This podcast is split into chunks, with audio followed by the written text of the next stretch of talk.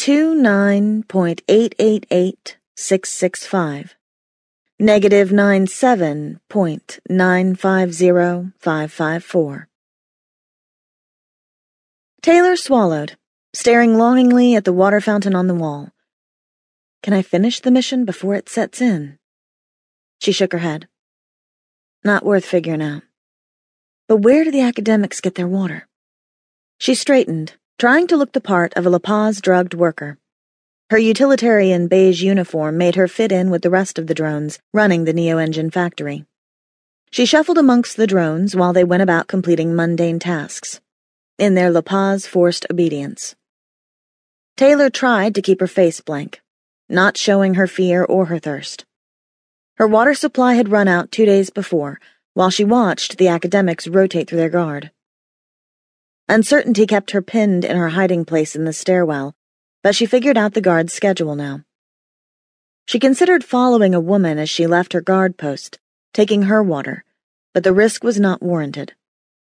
If a guard's body was found, the academics would go on alert, and Taylor's mission would fail. The multi story building in San Marcos was just one of dozens left behind from the old world. Taylor was amazed that the electricity and water still worked despite an obvious lack of maintenance. The tiled floor of the lobby was chipped and broken in several places, and the glass panes of the revolving front door were covered in spidery cracks. Despite the damage sustained during the gas crises and the Neo Engine War, the factory was clean and free from debris. Janitorial drones, identified by their faded blue coveralls, swept and mopped or washed windows. Taylor heard them vacuuming every now and then. She had a blue jumpsuit stashed in her bag if she needed to impersonate one of the cleaning crew. The state kept the complement of guards at this factory to a minimum. Smart, she thought. It had taken several months for the resistance to figure out the location. Would have been a lot easier if we had more people to follow in in and out. The state must keep other factories close by because it was difficult to power remote locations. The resistance could bring down power lines or disrupt water flow far too easily for the state to work outside the grid. Eliminating this factory would cause a serious shortage of Neo engines, maybe enough to turn the tide to the resistance for a while. If the state couldn't power their copters, tanks, or trucks, the resistance could quickly gain the upper hand. Taylor realized she was walking too quickly as she passed a drone. She slowed down pacing herself next to the drone. Fitting in was easy enough. Walking with an aloof air, moving at a slow but steady shuffle. Complacency could get her killed. She suppressed a grim smile.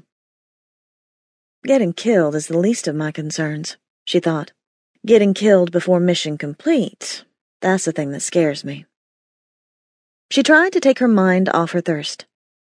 Passing another water fountain did not help. She thought back to the day she felt a lump in her stomach. Anger and bitterness crashed into her that day when the HQ nurse told her that cancer swept through her body, already spread too far for removal. Taylor lashed out at the nurse, asking if he had anything more than a few years' training with a first aid kit. She apologized after, but still felt guilty. The cancer wasn't anyone's fault, not even hers. She had lived as healthy as anyone could while constantly on the run. That she had made it so long without taking a bullet, or worse, taking La Paz again, was a miracle. A miracle she did not understand but would use as best she could. A few more months. Painful months. I always felt sorry for the ones sent out, knowing they would not come back.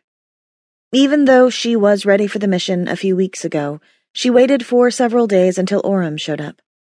Orem saw every suicide mission off, no exceptions. He spent the day with her, asking her questions, writing down her answers. You're a hero, he said. We need to remember all the heroes. We'll need your strength even after you're gone. She remembered that conversation well. She had blushed at Orem's attention. I'm not a hero. I'm dying anyway. Have you fought the state this whole time because you're already dying? She shook her head. He spoke again. Why do you fight?